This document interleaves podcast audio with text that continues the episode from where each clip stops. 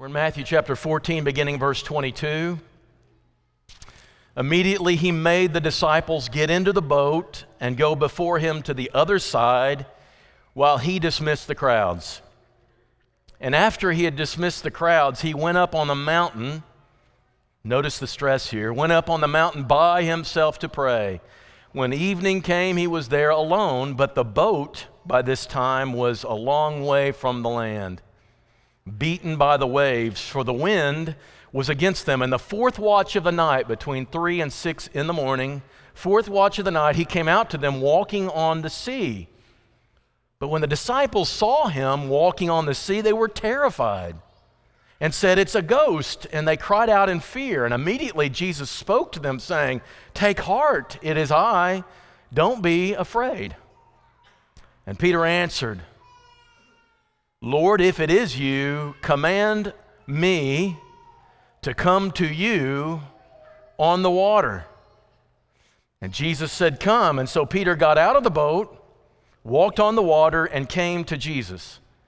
But when he saw the wind, he was afraid, and beginning to sink, he cried out, Lord, save me. And Jesus immediately reached out his hand and took hold of him and said, Oh, ye of little faith, why did you doubt? And when they got into the boat, the wind ceased, and those in the boat worshiped him. This is the first time the disciples worshiped Jesus they worshiped him, saying, Truly you are the Son of God. There were some really good reasons Jesus made them. The word made here is very strong, it's a force. He all but threw them into the boat and sent it off on the lake. He made them get in the boat. For one thing, he just heard his cousin and his forerunner, John the Baptist, had been killed. That is emotionally draining, but also he knows that he was killed by Herod, and if Herod was after John, he'll soon be after Jesus. There's a little fear here, too. And he seeks, he seeks to process process this alone, and yet when he tries to, a whole crowd of people, thousands, want to hear him, and he has such compassion, he can't do a timeout. He has to preach to them when he can, and he does, and then he feeds 5,000 of them right there and had plenty left over. And then it says right then, that's the moment he had to send them back over. And the disciples are a little confused. We just got here. We just came over from the other side. Why are we going back? But Jesus knew what he was doing. According to John, they had this crowd of people had turned into a revolution. They were going to do a coup on Rome. There's a man feeding God's people. This is a man doing like manna, like bread from heaven. This is the Moses who's to come. This let's start, let's make him king. That's what John says in John chapter 6. They were going to force Jesus to be king and start a revolt and Jesus would have nothing to do with it, but he knew his disciples would love that idea. They'd be all on board for that. So he gets them on a boat and sends them on off. Y'all just go on, go on, go on. And he gets them started, climbs the mountain, and he spends several hours alone with his father, finally getting some time to relax and get in alignment with his father. Meanwhile, after he's done that for a few hours, sometime between 3 and 6 in the morning, I don't know anybody who's their best at 3 and 6 in the morning, especially when you've been rowing all night with the wind against you. This has been a long night for those disciples. They're about three miles offshore, and Jesus comes walking out to them on this ocean that is wavy, topsy turvy. They see him, and suddenly the waves aren't their greatest concern. Fear factor number two, they fall, it falls to. And what becomes number one is a ghost they see. I don't know why a ghost terrifies you more than uh, an ocean in tumult but they, they are amazed about this ghost and they're terrified about it. And Jesus says some words to them Take heart. You ever, you ever been really anxious and somebody says, Oh, just relax? That's not the best thing to say to somebody.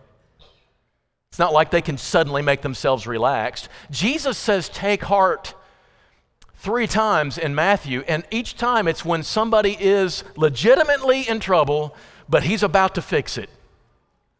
Take heart. I'm about to show you why you don't need to fret about this. This entire scene is a setup by Jesus. He is setting up for them to see something that they couldn't see any other way. And I want you to get that.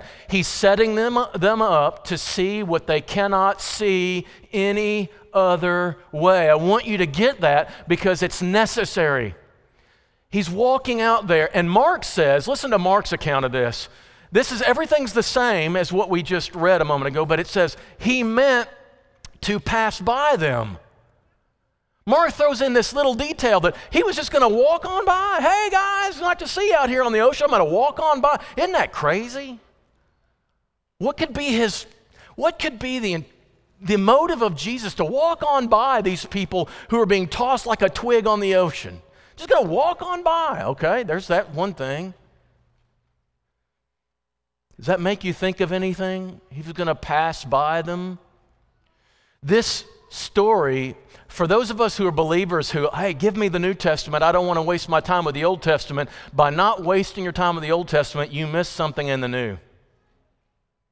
There's some things you'll miss in this, and they're intentional by Jesus. And the first thing you get is this in Exodus, after God has had this relationship with Moses and the golden calf has happened, and he wants to destroy the Israelites, and Moses intervenes for them, and, and God is pleased with Moses intervening like this. That's what he set Moses to be an intermediary, a mediator between God and people. And then he says, God, I want to see you. I want to see your glory. But God says, Okay, I'm going to let you see my glory, but you can't see my face. If you saw my face, you will disintegrate, kind of like. Uh, Indiana Jones and, uh, yeah, you know what I mean. And the Lord said, Behold, there is this place by me where you can stand on the rock, and while my glory passes by, I'll put you in the cleft of the rock. And I will cover you with my hand until I pass by, and then I'll move my hand, and you'll be able to see me from back, from, uh, see, see from my back, right? And not see my face where you'll die. I'm going to pass by you and give you the pleasure of seeing and meeting God and seeing Him. You see, I think when Jesus was talking about this to the disciples and Mark 6 record, when he says, I'm going to pass by, I wanted you to be able to see me as I went by and know that was God that we just saw. That was me. I wanted you, but instead they cry out and they're so terrified, Jesus does uh, an audible. And the audible is amazing when he says, Take courage. I I am. He says it just like that. He's not stuttering. I I am. So don't be afraid. Now does that ring a bell with anybody? Come on, you Old Testament people, does this ring a bell with you? When Moses is trying to go and, and get the people out of Egypt, the people don't even know Moses. And they certainly haven't heard from their God in a long time. And Moses says to God, What am I going to tell them? Who am I going to tell these people, your people, who's, who sent me to them? Well, here's what you tell them you tell them this I am who I am, Yahweh. I am sent them. Say this to the people of Israel I am has sent me to you. And so when Jesus is about to pass by, he decides not to. Instead, he's going to talk to them and he says, I am. This is God, y'all. You are seeing God in the storm.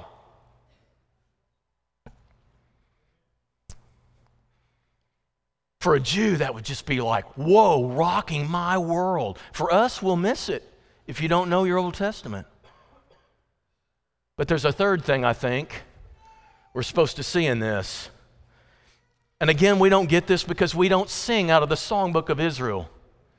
I, hope you paid attention to the reading because what the reading was this morning was that God in the Psalm book of Israel, the Psalms, what they actually sang, even in the first century church, they took the lines of those Psalms and put them to music and they sang them. And it's just like us. The songs we sang today are so deeply meaningful. I've got layers of history with Nearer, Still Nearer.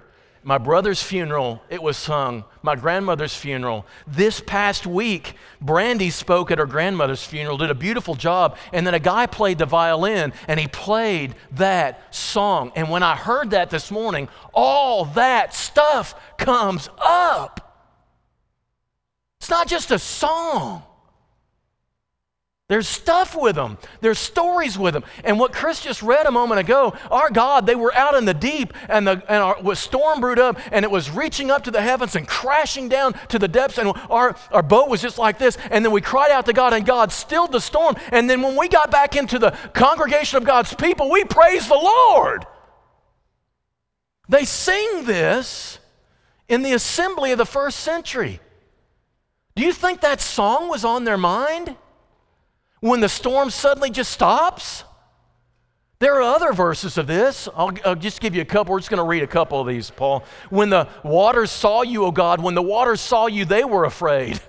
You know, we were afraid of the waves and the wind, but the wind and the waves were afraid of our God. That's just amazing. The deep trembled, the clouds poured out water, the skies gave forth thunder. The crash, yeah, you rashed me over. Your arrows flashed on every side. The crash of your thunder was in the whirlwind. Your lightnings lit up the whole world. The earth trembled and shook. Your way, though, was through the sea, your path through the great waters, yet your footprints were unseen. You were the one who calmed it.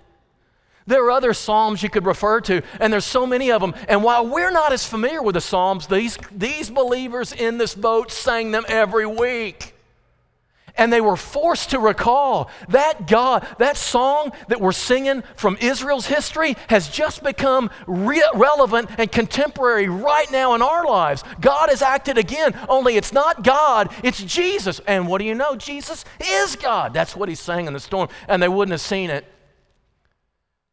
How do you know that our God is the one who calms the waters if your waters are never stirred? How do you know that our God is the one who can calm the storm if you never have to experience one?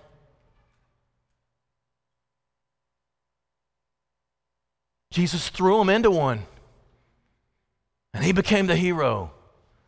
And he made them think of all that Old Testament stuff about how God used to act, and he still does. He still does. And they needed to see it, and they needed the salvation. I don't need to know that he saved Israel. I need to know he saved me. I need to know he saved me. That's when this becomes real and not just a storybook. It becomes something so essential to everyday life. Until he saves you, these are just stories. That's what they experienced, but I don't think that's all either. Do you remember how God has used storms like this?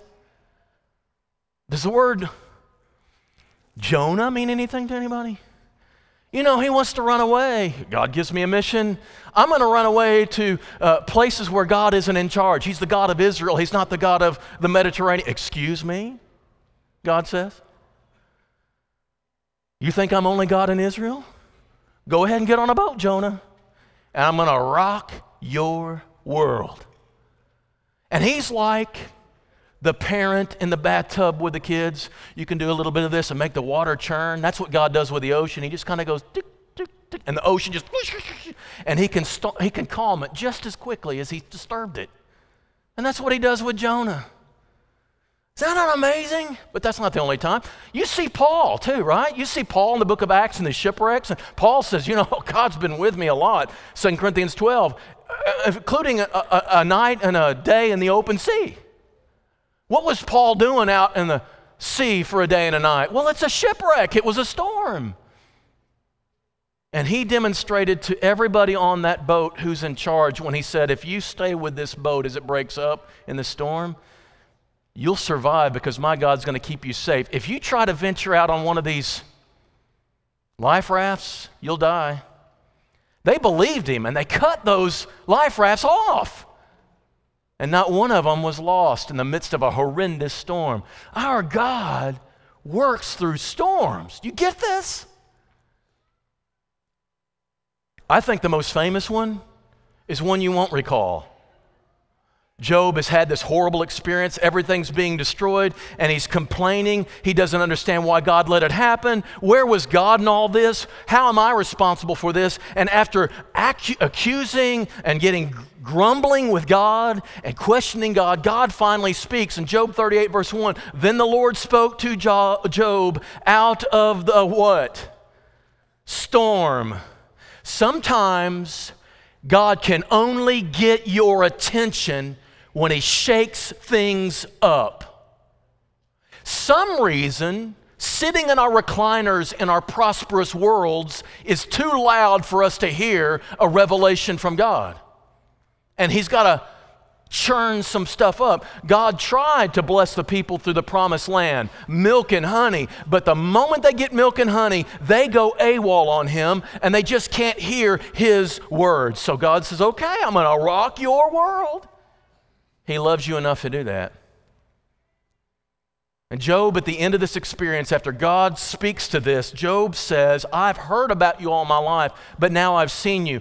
Only through the storm did Job ever see God?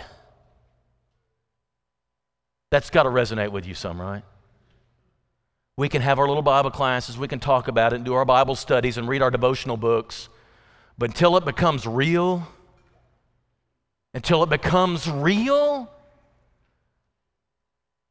we don't see Him. We've just heard about Him. But that's not even the one they're thinking of. They've already been through one storm before. We back up to Matthew chapter 8, but we're going to look at uh, Mark's version as well. This has already happened. They've already experienced this. This is in their memory bank, and this is what happened. On that day, when the evening had come, he said to them, Let's go across to the other side. It's deja vu, except this is the first one. And having leaving the crowd, they took with him, uh, Jesus was in the boat. This time, Jesus was in the boat. That's kind of a different feature. It's not the same story, it's a, it's a previous story. He was in the boat, as he was, the other boats were with him, and a great windstorm arose, so there was more than one boat. Don't think that just one, there's a, several of them experiencing this. And they were breaking, you know, and, and, the, and the waves were breaking in the boat, so that the boat was already filling. Next screen. But he was in the stern asleep on the cushion. You know this story. Jesus was asleep in the boat. You shouldn't bring cushions on boats unless you plan to sleep. Don't bring cushions to church unless you plan on sleeping. I can stomach people sleeping, but if you're planning on it, I'm a little offended. Teacher, do you care that we're perishing? They wake up, this thing is going, and Jesus is sleeping. Don't you even care? What kind of God is this? He's unconcerned and unaware of the trouble, right? That's, that, this whole story is full of questions, this first storm.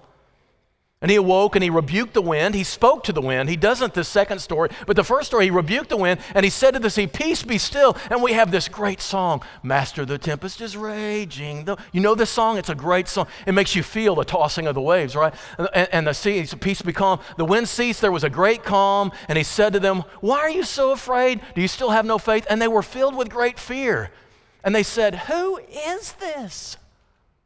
Who is this that even the winds and the waves obey him? This was earlier. All they do is ask questions. Don't you care? Don't you care that we drown? Don't you know what's going on? Who are you anyway? Question, question, question. They've not forgotten this story. But the second one's a little different. Jesus isn't in the boat with them. In fact, he launched them off several hours ago and he's nowhere around. We do not have the Son of God with us now. We are alone in this boat. It's different. It's not quite a storm, but the winds are right. And we're rowing, doing the best we can. And it's three to six in the morning. We're tired, we're exhausted. It's a different kind of story. And this time, Jesus comes walking. And then the most profound, amazing detail happens. I love what Peter does, and I want to be just like him. Lord, if it's you, ghosts don't speak, and so he's assuming if it gets answered, it's really Jesus. If it's you, command me to come to you. Now, listen, there is a world of difference between Jesus walking on water and him making me walk on water. There is a total difference. I would never look at Jesus walk on the water and say, hey, I bet he could make me do that. Too. No, I would just go, whoa, he's amazing. I'm standing right here in the boat, but I think that's amazing. Peter, at least having been saved once before, says, hey, maybe I can do this. And Jesus does. Jesus, I think, is smiling. All right. We're getting somewhere. Come on, Peter. And Peter does. It looks like to me from the text, he walks quite a ways.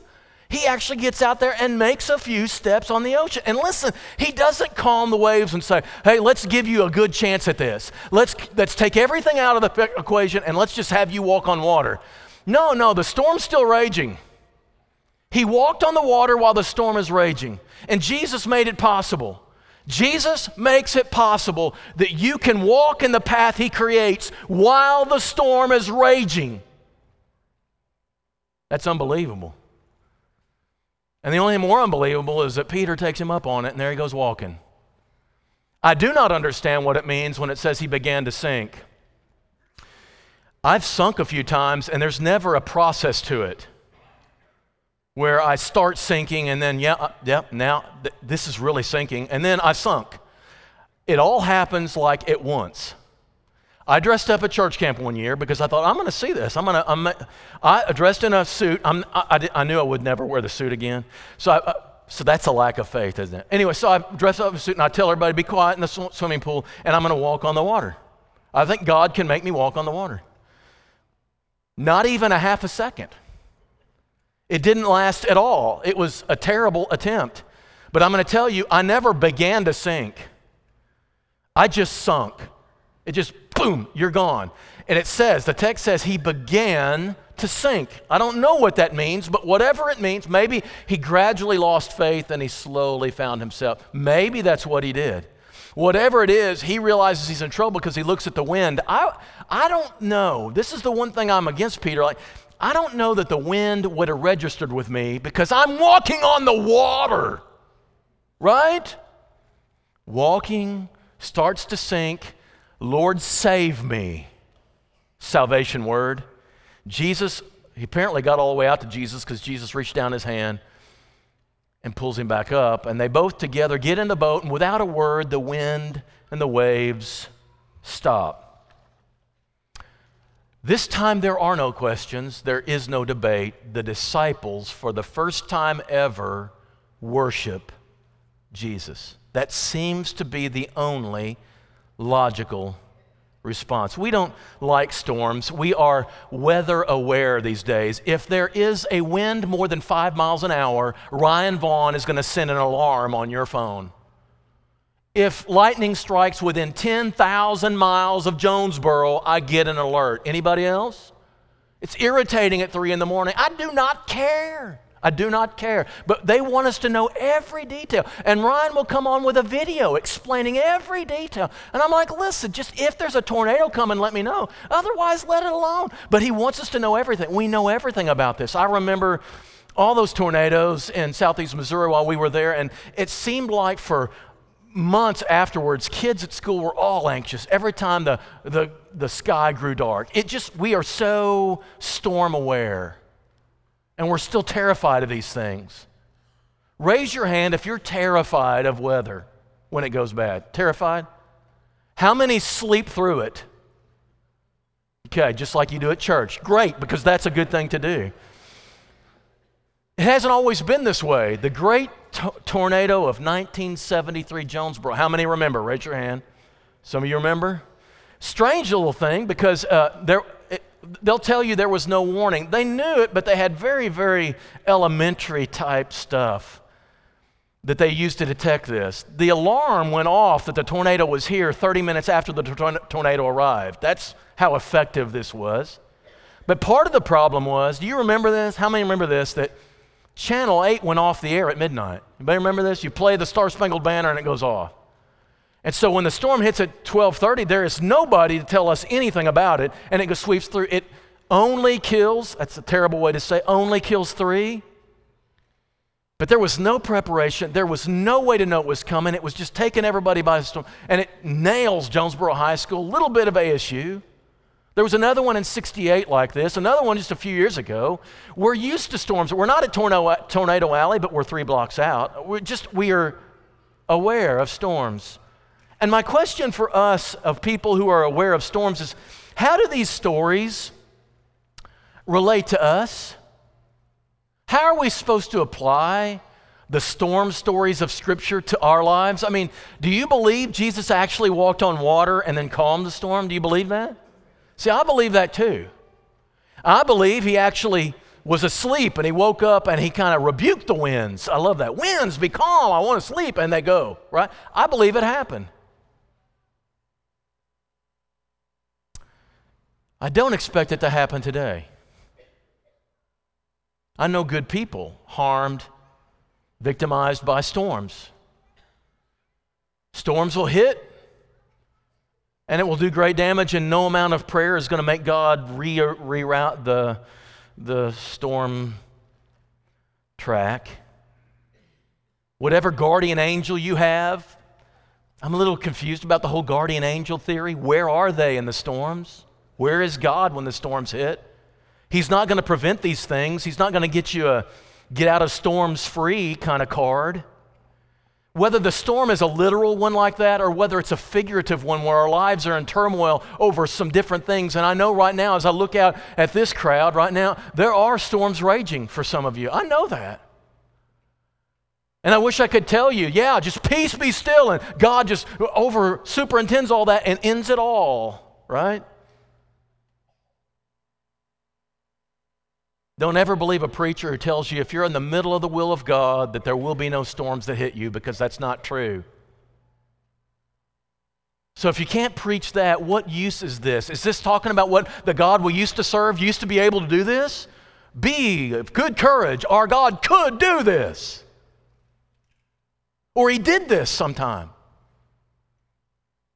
Is that supposed to bring you some kind of I think they happened. I think they were stilled. I think he miraculously intervened in this story, and it happened to generate faith in us because that's what we're told these stories, these accounts are recorded for. But what are we supposed to do now? These twin stories, I think, tell us storms are a time to question. That's what the disciples did. They asked questions that first time. It's natural for us to wonder where is God in all this? If he's still the God of the storm, still the God Psalms describe, still the God like Jesus brought uh, an information about, why isn't he doing any of this today? And I grapple with that. In every storm, I grapple with, where is God in this thing? I was talking to somebody this week who struggles with depression, and, and it's frustrating to them because they're, they're not, this is not easy. The, the idea of medications and stuff is just so against them, and they just can't, can't contemplate that, that a Christian could need it. That's not correct, but that's still a false belief many of us have. But if, if we serve a God who loves us, why isn't just believing in Scripture and being spirit filled and seeking to be righteous people? Why isn't that enough for God to intervene and take away the depression? And the answer is I don't have any idea. If I were God, I would. And I'm thankful I'm not God because apparently there's something in it for you. Apparently, the storm is important. Apparently, you need a storm to see God better, and you're not seeing yet, but God is working. He's making a path in the storm. He's not going to erase the storm or eliminate the storm, He's making a path in the storm. That's what He says, right? So, I think the first application is don't be afraid to ask the hard questions in the middle of your storm. Grapple wonder. I hear people say all the time, well, you can't question God. Yes, you can. Job did. And God answered. Not with answers, but with his presence. Go ahead, grapple with him. Does God care? Where is he? What's he doing in this? If he can do miracles like this, why doesn't he fix this? And then these second storms are different. This second storm is different. They don't ask any questions at all. They just simply bow at his feet and worship. That's all they do. And because here's why they were saved once before in a storm. But even since then, listen to what they experienced according to Matthew. They saw a demon possessed man healed, the paralytic lowered through the ceiling, the dead girl raised from the dead, right? Jairus' daughter, the sick woman touching the hem of his garment and being healed, they witnessed their own limited commission where God sent them out, and these disciples themselves had healed people and preached amazing things and saw Satan fall like lightning. And then the, the feeding of the 5,000. And the more time they spent with Jesus, seeing his character, seeing his love, seeing his relationship with his father. And now here they are, saved again. Dramatically, Peter was for sure. And now, after all this time, the questions don't matter as much anymore. They've matured out of this. I've seen him. He's been with me too long to doubt him now, right? There are still questions in their hearts. Those of you gathered today who have storms raging, it's okay to have doubts and questions in your heart, even as you sing the songs. That is not a disqualifier, it's a clarifier. They know for sure. What they know for sure is much more significant than what they don't know. And that's enough to make them just fall his feet and worship. So just worship. Bring the doubts. Some of them will just melt away in insignificance. Some of them will always be here to the day you die because you didn't get your miracle and you didn't get your explanation either. But it doesn't matter because you trust Him enough to give Him the benefit of the doubt once He saves you you're waiting for all those absolutes and the easy answers and tidy up your faith to where every question you have has a nice, neat answer, you're never going to have that faith. So we've sung so- songs today, and I've loved the selection because they all say, When peace like a river comes my way, or sea billows roll, either one.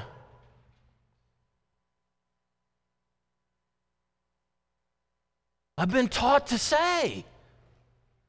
Regardless, it's well. We draw near to a huge, mysterious, awesome God that we will never understand with questions that plague our minds.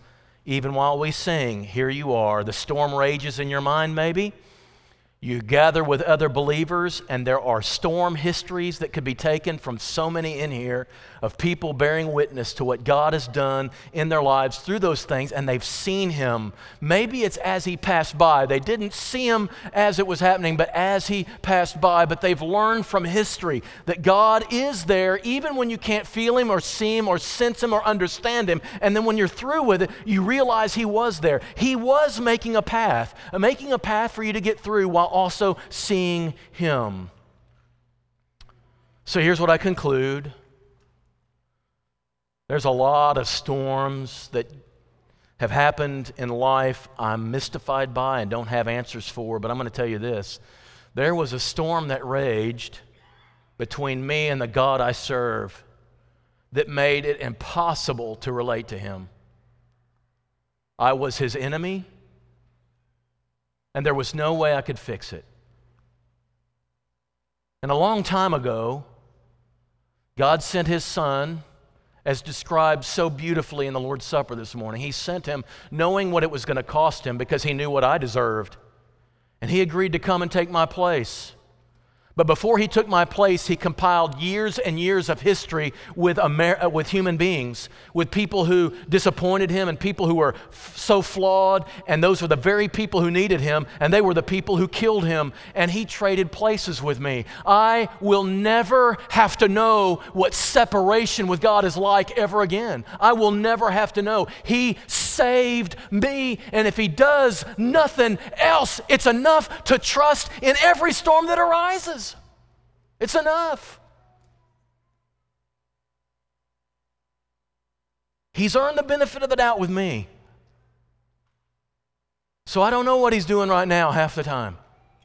More than that, I don't know what he's doing right now. But I know what he's done.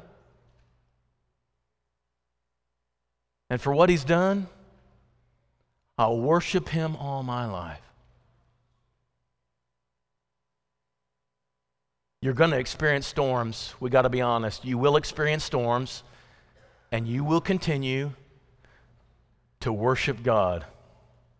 And God will make a path through the storm.